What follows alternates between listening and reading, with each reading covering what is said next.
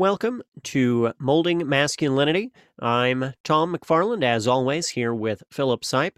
And today we're going to be talking about male body image issues, which encompasses a lot of things, all the way from uh, uh, issues with, you know, body fat percentage and size, height, uh, body muscular, uh, like you know, muscular muscularity, strength, uh, all the way to facial hair and uh, yes, even uh, penis size. Everything involved with male body issues. Uh, do you want to start us off, Philip? Uh, sure. Yeah. So this is something that I've personally struggled with as someone who is, um, in a medical sense, uh, overweight uh, and is, you know, dieting and stuff. There's a lot of stuff that is this, is always this is one of those interesting issues that is tied up in in uh, in a lot of places where there is a uh, a sort of blur blurring of the lines between society and social expectations and scientific realities and medicine that um, is an interesting sort of balance to strike. Um, so trying it's something that I actively am, am sort of participating in every day as I'm you know dieting uh, trying to improve my own health while trying to not feel like garbage for not already being healthy, not looking like an Adonis uh, type of thing. Uh, so it's it's this is definitely something that will have a meaningful impact on me personally, and uh, uh, it's something that I think is something that a lot of men struggle to uh, talk about because you know there's such an obvious um, thing with women and the unrealistic expectations put on them and their appearance that um, it kind of feels a little bit bad sometimes to talk about it from the male perspective because um, you know women do have it have it so much worse. Uh, but i think you know our issues are um, are deep and complex as well um, if perhaps slightly less prevalent yeah, I, I agree. And I mean, and I also have struggled with elements of this from a different direction, I, I think, and that I have uh, really almost my whole life, as far as I can remember, struggled with a concept of feeling the opposite direction, like I was too skinny. I always have always felt like I was too skinny and I lacked enough muscle mass. And because I lacked uh, the quote proper amount of muscle mass. I was not properly masculine. I wasn't a proper man. I wasn't that of which I needed to be. I wasn't, you know, like the, the, these ideas that you know earworms that worked their way into my brain that I'm wasn't attractive. That um, you know I, I, I wasn't capable of doing the things that i needed to do as a man and i was therefore just you know lesser. Uh, it builds these insecurities that kind of build up in layers and layers and layers of issues that it you know it can take a whole lifetime to work through and it's really it, really is a, you know it's it's it's it's something that i think a lot of men face and uh i it's something that i think is completely unrecognized in a lot of our society. I mean, and it's it's not uh, like I in absolutely no way want to point eh, want to paint a picture that male body image issues are greater or lesser than issues related to uh, women's body issues. I do not. It's not a race. It is not a competition. It doesn't need to be, and it is. Uh, it's it's counterproductive to look at it in any such of a way. But it is to say that it is you know this is something that we don't talk about as a as a society and that it affects the large overall view of body image issues in America and among people uh, that is a very big issue and it really really I, I don't think I have ever honest honest to god i don't think i have ever talked to a single man who didn't have some kind of a body image insecurity one way or the other. Oh yeah. I mean like just just uh the other day we were um, I was around playing some board games with friends, and I was sitting next to a guy who was almost certainly the skinniest person at the table, saying like, "Oh, you know, like I, I haven't been eating super well. I gotta lose like ten pounds," and it's like, what? like, dude, like look at look at your environment, man. Like everyone here is heavier than you. Like, what are you saying? Uh, but like it, it it's crazy. Like you you know, I think we almost take it for granted that that women have these uh insecurities um that it, it's surprising hearing it sometimes from your male friends as well.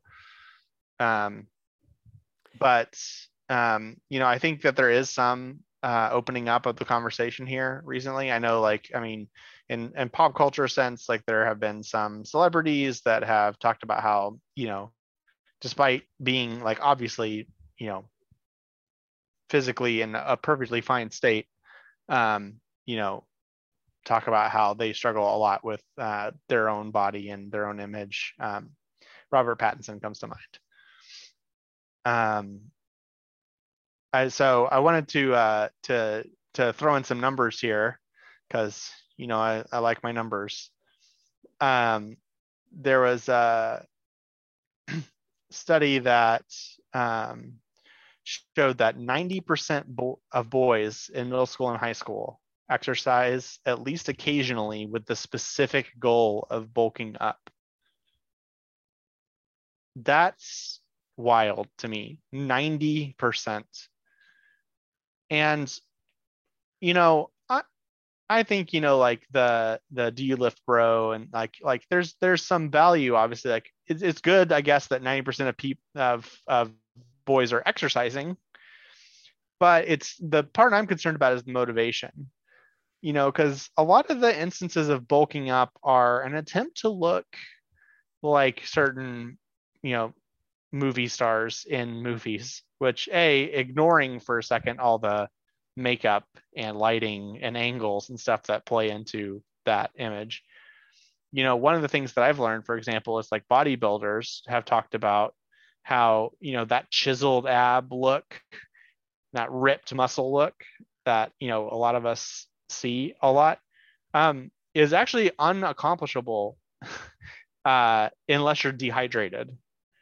Like unless you are medically at a level of not in taking enough water, that that that people who do those competitions, for example, will intentionally dehydrate themselves right before a competition so that they can achieve that look, and then they will go back to what you might see as a little bit more, uh, for lack of a for lack of a less derogatory sounding term, uh, pudgy appearance.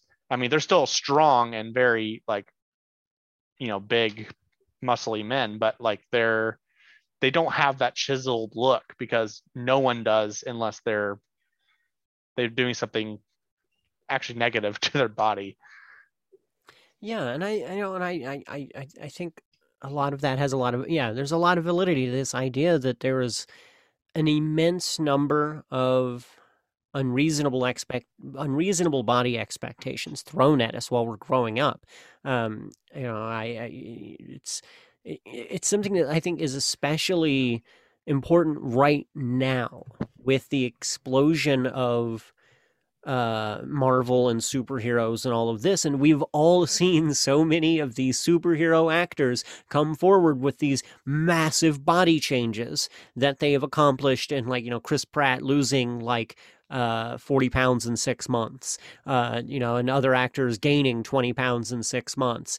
And, and, and it being this completely unrealistic thing for most people right? Like your job you know for for average folks like our job isn't literally to do that because we aren't literally making other people billions of dollars to do it.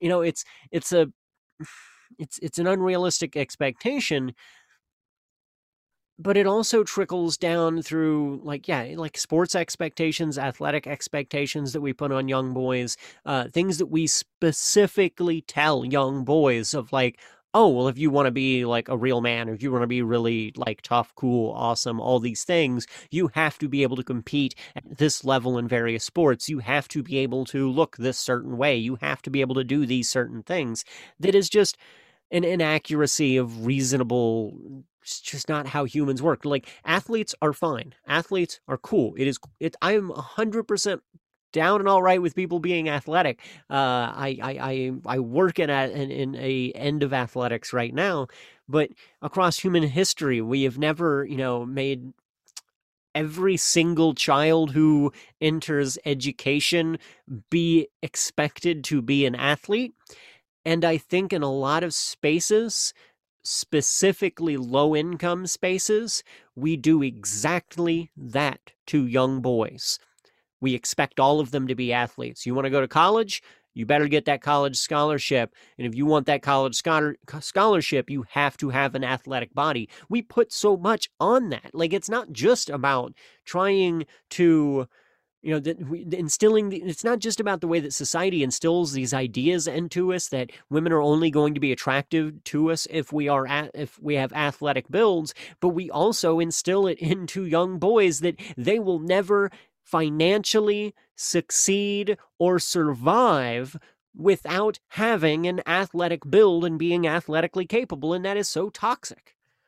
Yeah agreed. And you know it's it's um it's one of those things that you know is frustrating from the perspective not not just like that it that it holds up an unhealthy expectation but that like um you know it's also a false narrative uh like the worst part about it is like you tell a bunch of these young boys like oh you know the only way you're going to get out of this poverty trap is to um you know just completely put your body into this, you know, shape. And it's not even true. Like, even if you get recruited to a college, only a small percent of those people end up doing it professionally. And and honestly, even a small percentage of the people who do it in high school get recruited to a college team. Like these are um, lottery tickets. You know you have to be born with the talent. You have to you know work incredibly hard. And a lot of times like you know um it's just not in the cards for you just by circumstance. And i think the the the worst part about it for me is the adults in that scenario who oftentimes push these boys into you know dedicating themselves to this on on this lottery ticket promise that they know they'll never hit they're not good enough talented enough naturally speaking but they need them to fill that position so that the other people in the team who do have that can have a slightly better chance at doing it like essentially sacrificing them and their potential on the altar of um, some masculine ideal of an athlete yeah um, and it's gotta, it's it's very sad. You got to fill the rest of the roster for your star hooper or your quarterback, and it's yeah, it, it's it's toxic and it's painful that we do this to to the young men that we're trying to raise. Uh, yeah, and the the um you know the all the body insecurity stuff is is not restricted by the way to musculature and shape um, and by that I mean like geometric shape, like not being in shape and healthy, like specifically like looking like you have big bulging muscles or whatever. Um, you know, there's a growing uh, market and like male um, beauty care. They probably wouldn't call it beauty care, uh, you know, but stuff like um, you know wrinkles for older guys uh, skin discoloration and face facial symmetry type stuff. Um, hair loss alone interesting uh, trivia fact uh, is uh, estimated to be somewhere in the ballpark of one and a half billion with a b dollars. That's just hair loss by the way like one thing right? And uh, male cosmetic procedures since 1997 have been have gone up by 325 percent. 3.25 times the number of cosmetic procedures for men happen now compared to 1997 and those include like those aren't like they're not like uh, all what you'd expect you know liposuction is up there obviously but like um, it's not just like you know, fat reduction type stuff. There's nose surgery, eyelid surgery, male breast reduction, facelifts. Like these are all major categories. in those cosmetic procedures that are going on. And so, you know, it's it's very clear that in in modern era, the impact of um, you know male body image is being projected over mass media is having a profound impact not just on each of us individually but like you can see it in the numbers. The surgeries are up the industries uh, the male beauty industry is growing. People are spending an egregious amount of money on gyms and and protein drinks and and stuff all to achieve this sort of um, ideal that is almost certainly not what a doctor would say is the ideal physiological state. So yeah, and I, I, I think there's a lot of validity to all of this. At the same time, I think there's um almost a it it there's almost a balance of bad going on here in a lot of ways for uh masculine presenting folks in that I, I you know there's an element of what our society teaches us that goes to say that we shouldn't in any way care about our the way we present ourselves. Like i grew up being constantly told that like dressing what i like dressing nicely was a emasculine thing, an effeminate thing to do. To want to like you know like I, I wore like in high school i wore a lot of jewelry. Like i would wear like a you know a, a rope chain. I would wear uh, watches and stuff. And i caught a lot of flack for that um, because it was considered effeminate uh, quote unquote effeminate and i think all of that is like that's bullshit you shouldn't do that to people either you shouldn't try to like, that's bad and that's toxic in its own way. I and I and I think there is a balancing act that has to be done between this feeling insecure and trying to fill insecurities with things that are material and d- don't fill those insecurities uh, doing things that are just engaging in dysmorphia and doing things that are toxic to your body and toxic to your life and your personal ability in, in the world, you know, your cap- your ability to engage as a human being. If if what you're doing is damaging that, it's not good. That's toxic. Um, but yeah, yeah, it's a balancing act. I mean, like you know, one of the things that I thought was really kind of cool was when I lived in China. I um, I, I had a lot of Korean friends, and I learned that it is very common in Korea for men to wear makeup. Um, and and like it was just like men cared about their look and appearance and as a generality in asia there was a, a, a care that was put towards men's appearance that was I, I am certain there is an extreme end of it that is very toxic as there most certain you know that capitalism drives it in that sort of a way but there was a lot of it too that also felt very freeing. Like when I would go to a mall, for instance, like the malls in China, which were massive, there would be literally just as many men's clothing stores as there were women's clothing stores. I like literally spent a whole day going through the mall shopping for leather gloves. I just wanted a cool pair of leather gloves. And it was like in America, I would feel like I would probably still go to a half a dozen men's clothing stores and probably find the exact same pair in every single store and just have to settle and be like, well, I guess this is the pair of leather men's leather gloves that is available because not enough men want to wear nice designer leather gloves. And while I was in China, it was like, nah, nah, I had every single store. There was two dozen different varieties of different stitching with different, uh, you know, in, in things done in different colors and different, all these different things. You could actually shop for that element. Um, in a way that we just can't here because the way that society has driven men to like, no, you're not allowed to care about your, uh, your, your looks and your personal presentation but yet we also tell men that they have to fit a very exacting niche or else they're not men. And that's like it's its own toxicity and its own element of problem there that I just I, I don't know. yeah, know. It it sucks in a lot of ways. I mean, the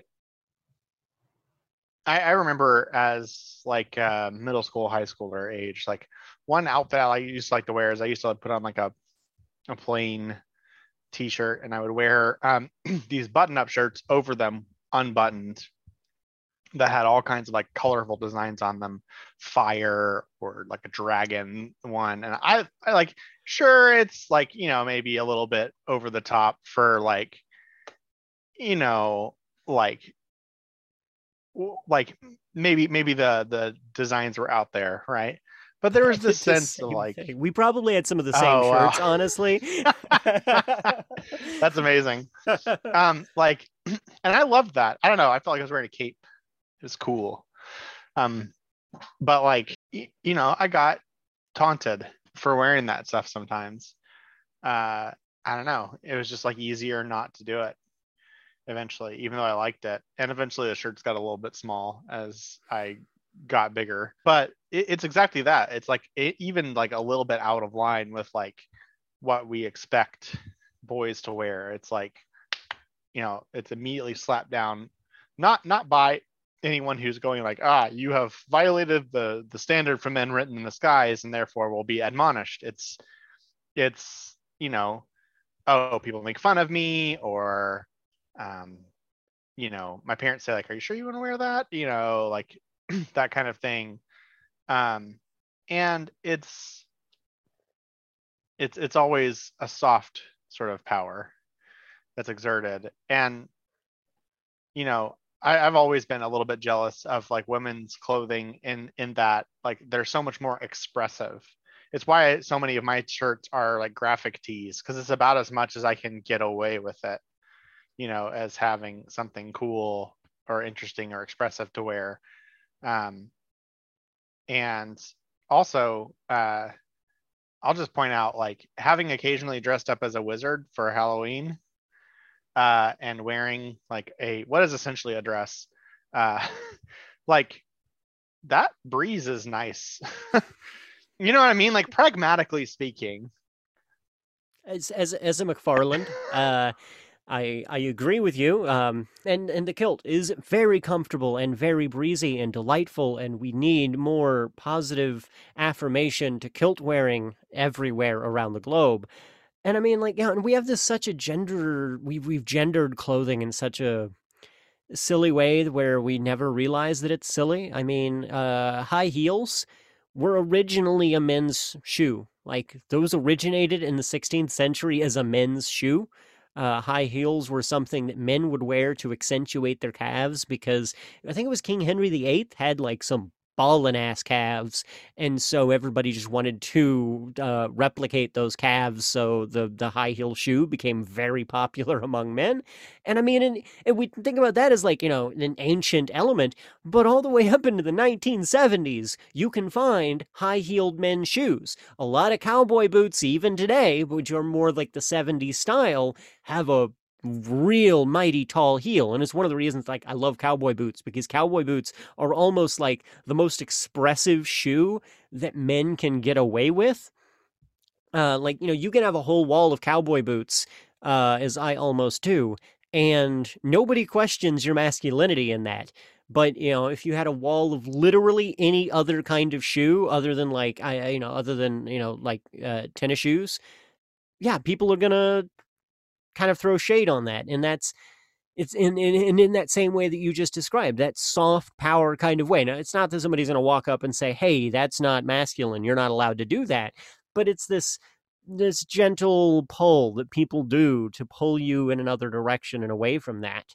And uh, it's it's it's foolish and it's unnecessary. And frankly, you know, anything that anybody wants, your your clothes don't dictate your gender, your sexuality, or your masculinity or femininity, or anything of any nature. However you want to dress is it should be an expression of yourself. Like the only the, the only purposes that clothes serve is the pure purpose of of you know protection against the elements and to express who we are. And so I, I think any limitation on that expression when in, in any any direction or the other is it makes me sad. Yeah, and you know, there's a group of people who for whom we are preaching to the choir here, and that is uh, easily the like yeah non uh, gender non-conforming crowd. Those uh, people sometimes decide to fluidly move between the masculine and feminine sides this thing in a way that um, honestly sometimes marries elements of both in ways that you know everyone every you know i'm not i don't want to overgeneralize especially not a group that i'm not a part of but i do want to recognize it because it's important which is that like you can there there are plenty of examples of people who will pull things that seem obviously masculine and obviously feminine and just put them together and they they have the bravery to express themselves in that way in a way that de- that defies that power and they do suffer consequences for it. Um, and they shouldn't because who cares what someone else decides to dress or express themselves as? Like what's the what at that point what what's even the point of having such a hyper individualist society anyway? Setting that aside like there you know i think it's very easy to there is a shock value to to seeing that presentation because it's just very uncommon but you know uh, my experience is you know there there's a lizard brain reaction of oh that's weird and different and therefore i don't like it. And there's the stopping and being like actually that person looks badass. Uh you know and there are there have definitely been ways that people have expressed their gender that to me are very appealing uh, and I avoid doing because it doesn't match. Like I think it looks cool, and I don't necessarily think it should be part of the gendered the gendered conversation of like what what elements of appearance are male or female or whatever. Um, I think as far as expression goes, like like throwing out the whole thing makes a lot of sense to me. But there are some things that I think would look cool that I will probably never have the bravery to do because I would face the social consequences and it's just easier for me not to. Yeah, yeah. I I I, I understand that. And I mean and I feel the same way. I have felt the same way a lot of times in my life and uh you know, I mean, like honestly, the kilt. You know, I just made that kind of an offhanded comment about kilts, and I do that actually quite a bit. I, you know, throw up my uh, uh, Scottishness as a uh, support of the kilt, but I don't own a kilt. I don't have the. I have never in the past in my life had the bravery to go out, purchase a kilt, and then wear a kilt out. And and I'll tell you what, the reason why I haven't done it is the exact reason as we started with here today, and it has to do with body dysmorphia. Same reason I'm not real comfortable wearing shorts.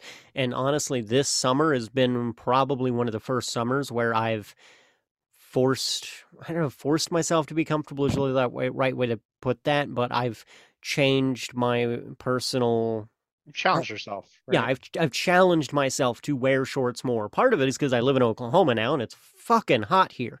that um, it is. Although not not as much this year. Uh, yeah. thanks to climate change among other factors. Yeah, and I mean, so you know, I, I started wearing more shorts, but I've I've always defended my not having a kilt and not wearing a kilt of like, oh, I love that. I, I'm so proud of you for doing that. Yeah, like do the thing. I'm not going to do that because I have tiny little legs. And the same reason I wouldn't wear shorts. I have tiny little legs. And, uh, you know, and then I finally just this summer, like, who cares? Anybody who looks at me and says, oh, that guy has tiny legs and shouldn't be wearing shorts, that's not a person I want to talk to, anyways. Why do I care what they think? Um, which I mean isn't to say that that's a cure for the, these issues. These issues are yeah. real, and there is no simplistic uh, shotgun shell cure to any of them. It's these are all you know things that we have to unpack and unlearn and continually address in our lives. I mean, as much as I say, oh, that's I just say decide that I don't care what they think. I do. I still do, even though I that's the dialogue that runs in my brain. There's no way to make myself not absolutely in some form in such way care. And that's one of the things that we, you know, that we I, I think we very often over rationalize these issues. Uh, you know, the same as like with weight issues. We'll hear somebody say that they feel like they need to lose 10 pounds, and our immediate thought is like to rationalize that and be like, but you are already a much smaller than me person or much smaller than other person we rationalize that away, but the, the, those core elements, those core things that we have these compulsions and impulsions to do are not rational. Um, you know, I, I, you know, and that's that's been the same thing for me. Of like, it's this.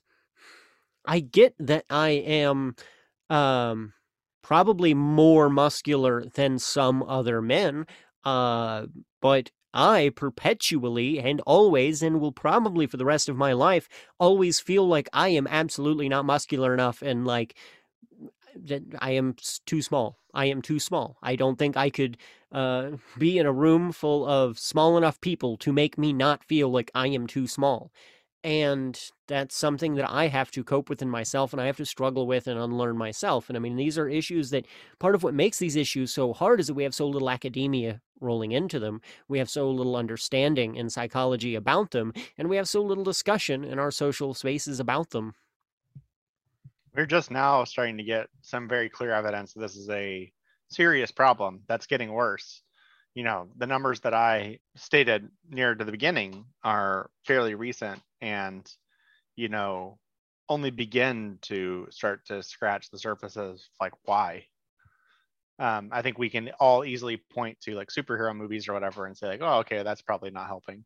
But like causes of effects can be very complex and multifaceted and um, probably touch on a whole variety of issues in and of themselves.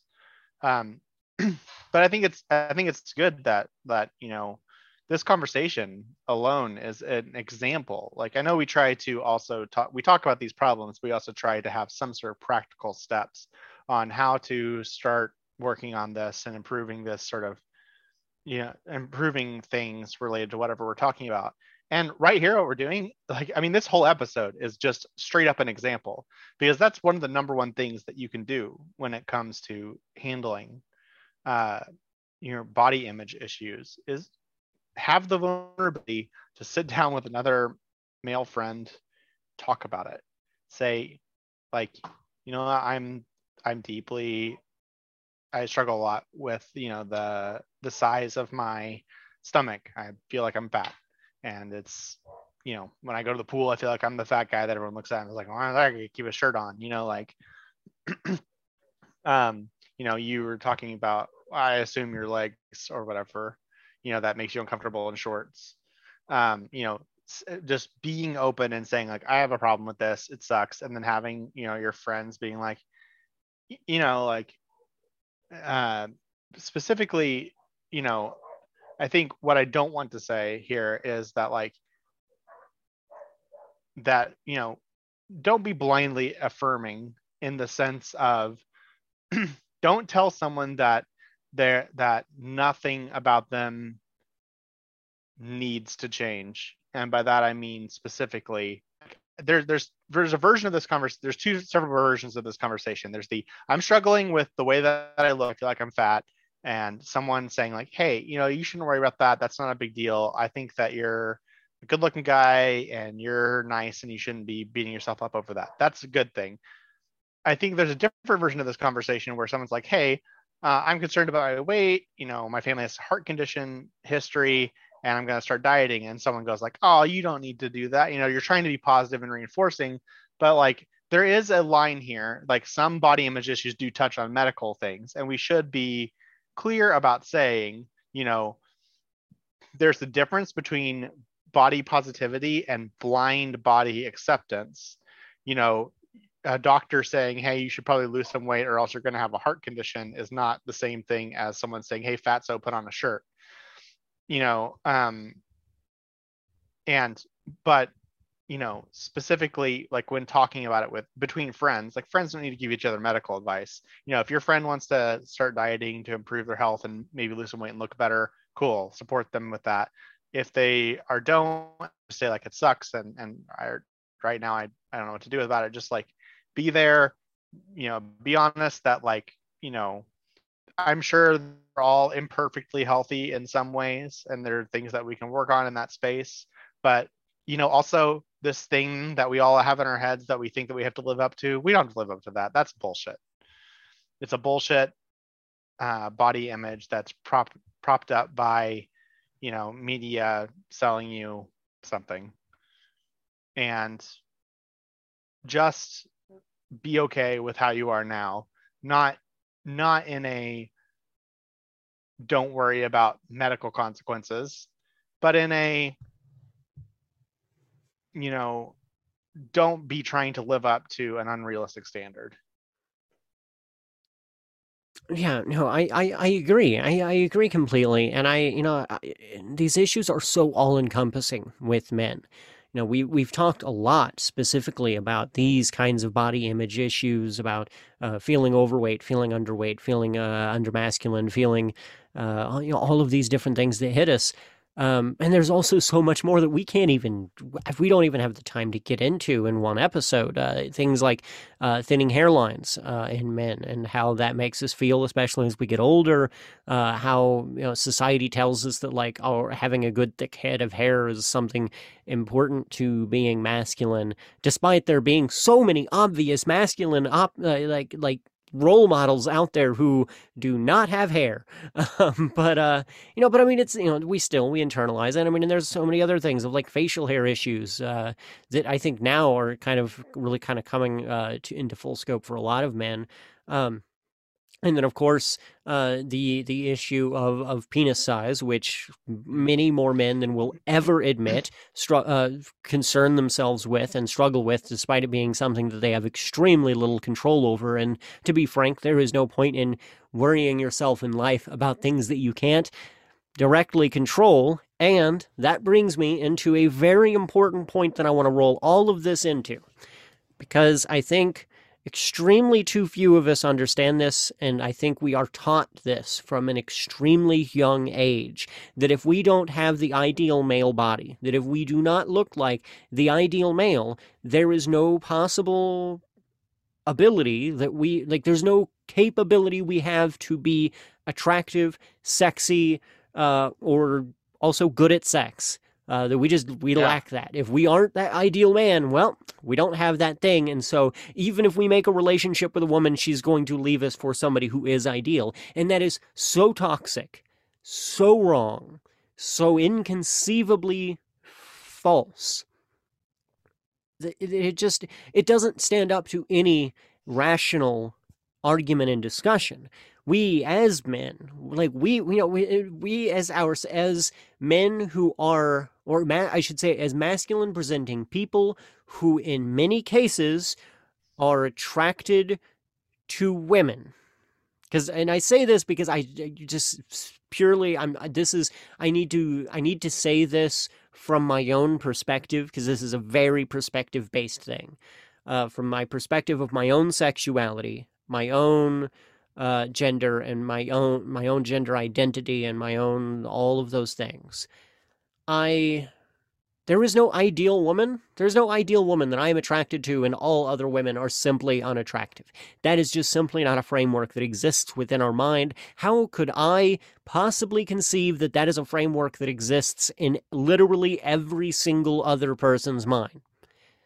That that that that, that logic just doesn't stand up, and I and I really would ask and challenge other masculine presenting people to ask themselves if that logic stands up. Um, and if it does, maybe you also need to reconsider like the idea of an ideal person really existing. Like just that's I think that is just something problematic that exists within our culture. And so my long form way of saying this, of what I'm trying to say, is something we have already hit on twice before. Rule 34 of the internet applies to real life there is somebody out there for everybody, multiple somebodies out there for everybody. We are all attracted to different body attributes, and uh, it doesn't matter what quirk, weird little quirk is going on with your body.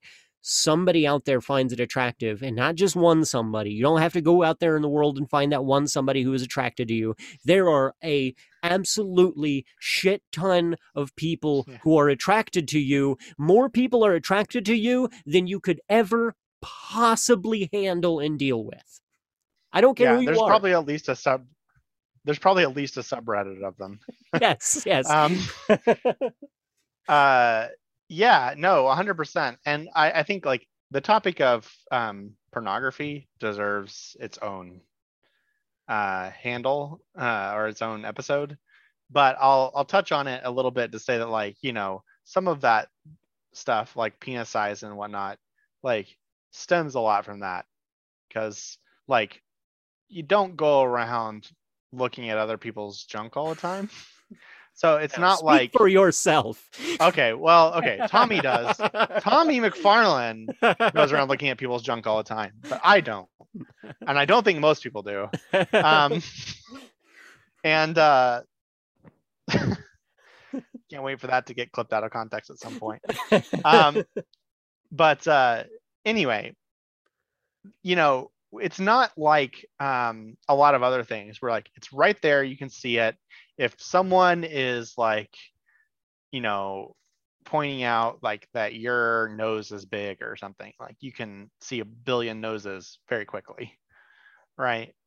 The, the only regular access that people have in comparing their penis size to other men, generally speaking, is their vague memories of family that they might have seen as young children, which A has a I was a young child and everything looks big to me skew to it. So keep that in mind. And B, pornography, which definitely has a selection bias, by the way.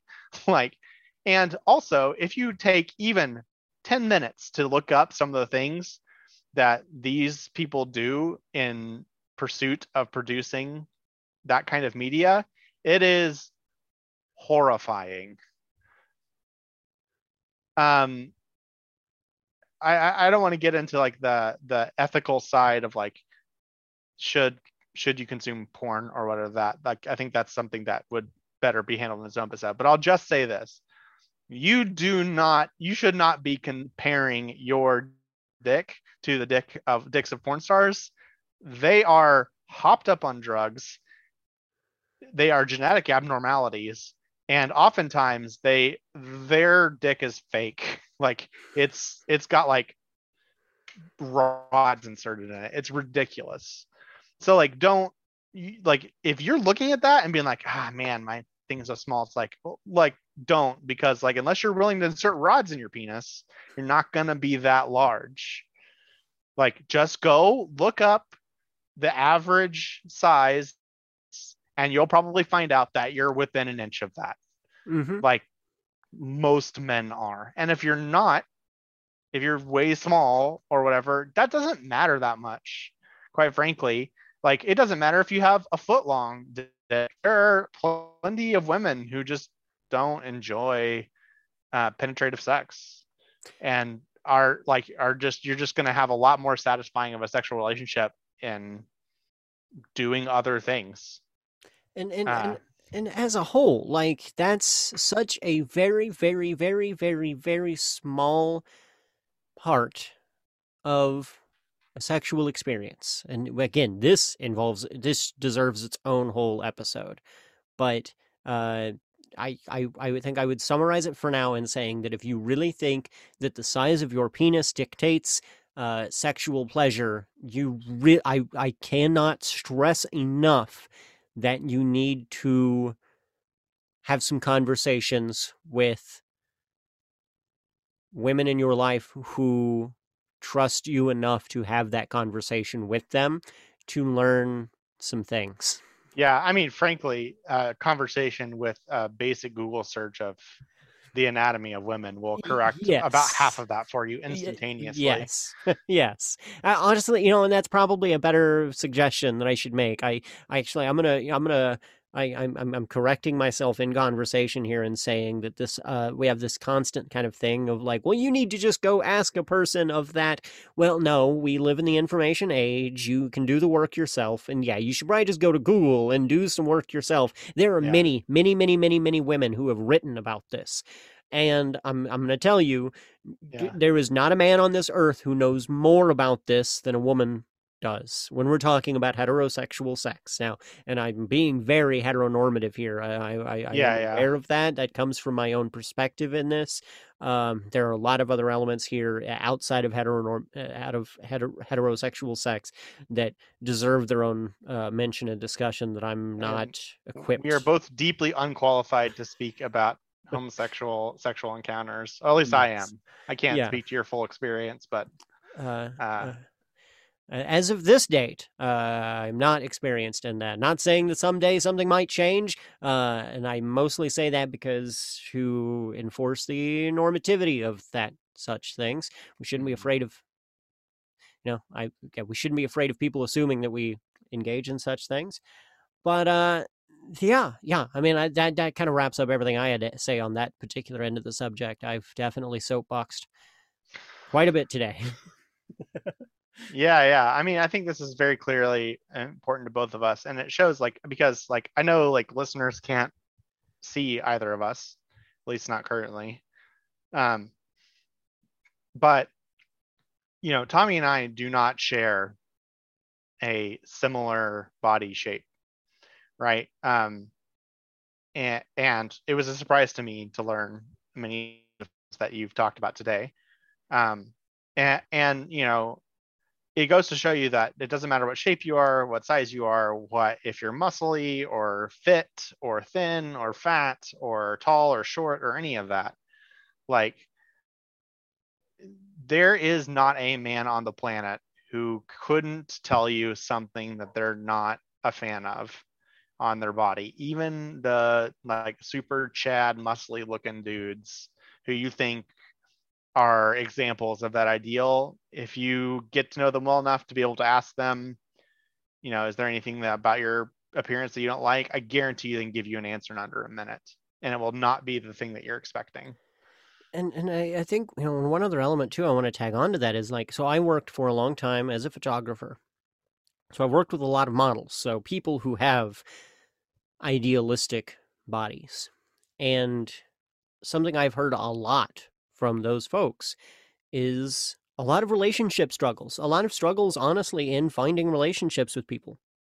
And so we we build this framework in our head that like those people are the most successful at relationships and sexuality and a lot of times they're not and not because of anything about their body. I mean not anything that they have done wrong by any means whatsoever.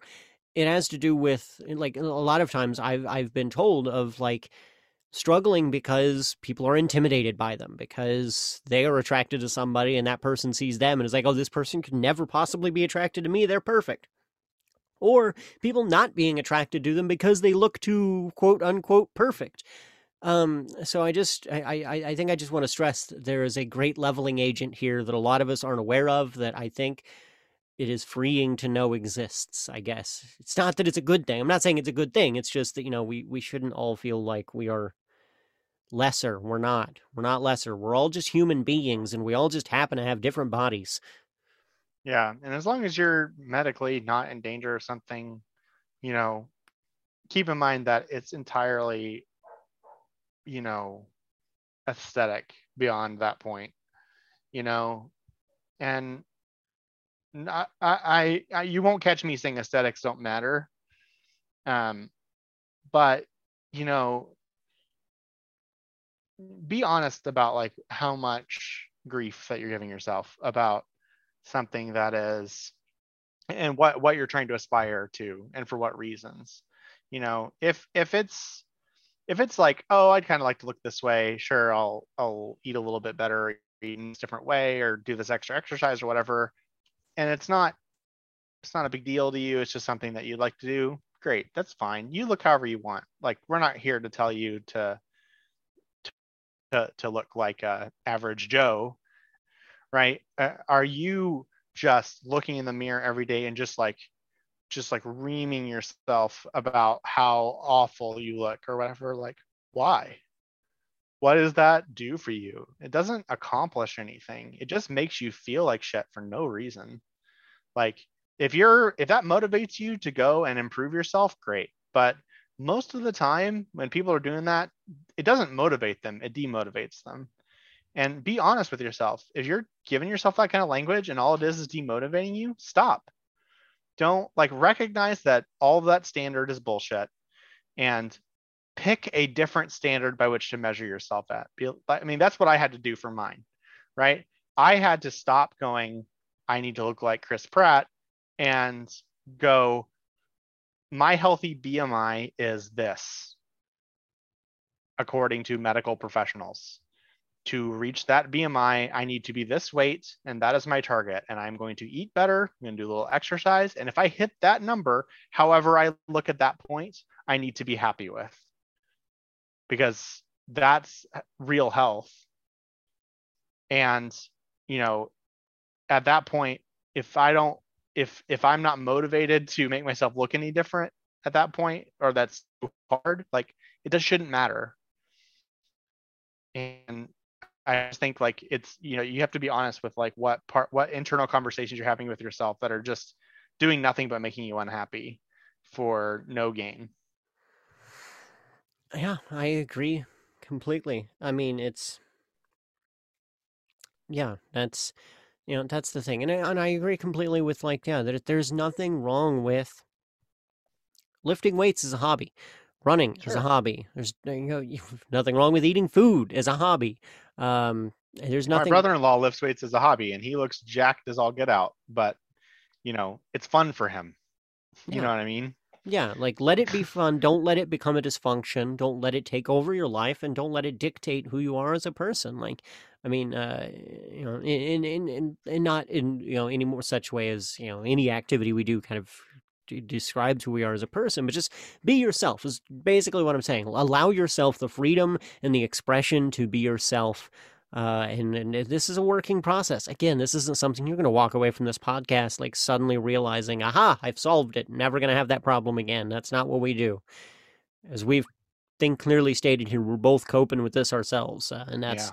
Yeah. This is this is the game. This is the this is the thing. We don't all talk about this, and uh, that's what we're here to do is to talk about this and help ourselves work through some of these pro- problems. I'm sure later on we're probably going to probably do again, uh, like probably come back to this episode and be like, oh, there were some things I said that maybe we should adjust in the future. But yeah, well, uh, I, I think I lost you there for a moment, but uh, can you? Yeah, you froze for me as well. but uh, I, I think that pretty much wraps up what I have to say this week. Uh, do you have any last uh, last words to make? No, uh, I think that's about it for me. Um, just love yourself and uh, you know remember that almost everything that people try to tell you is normal is bullshit. Yeah.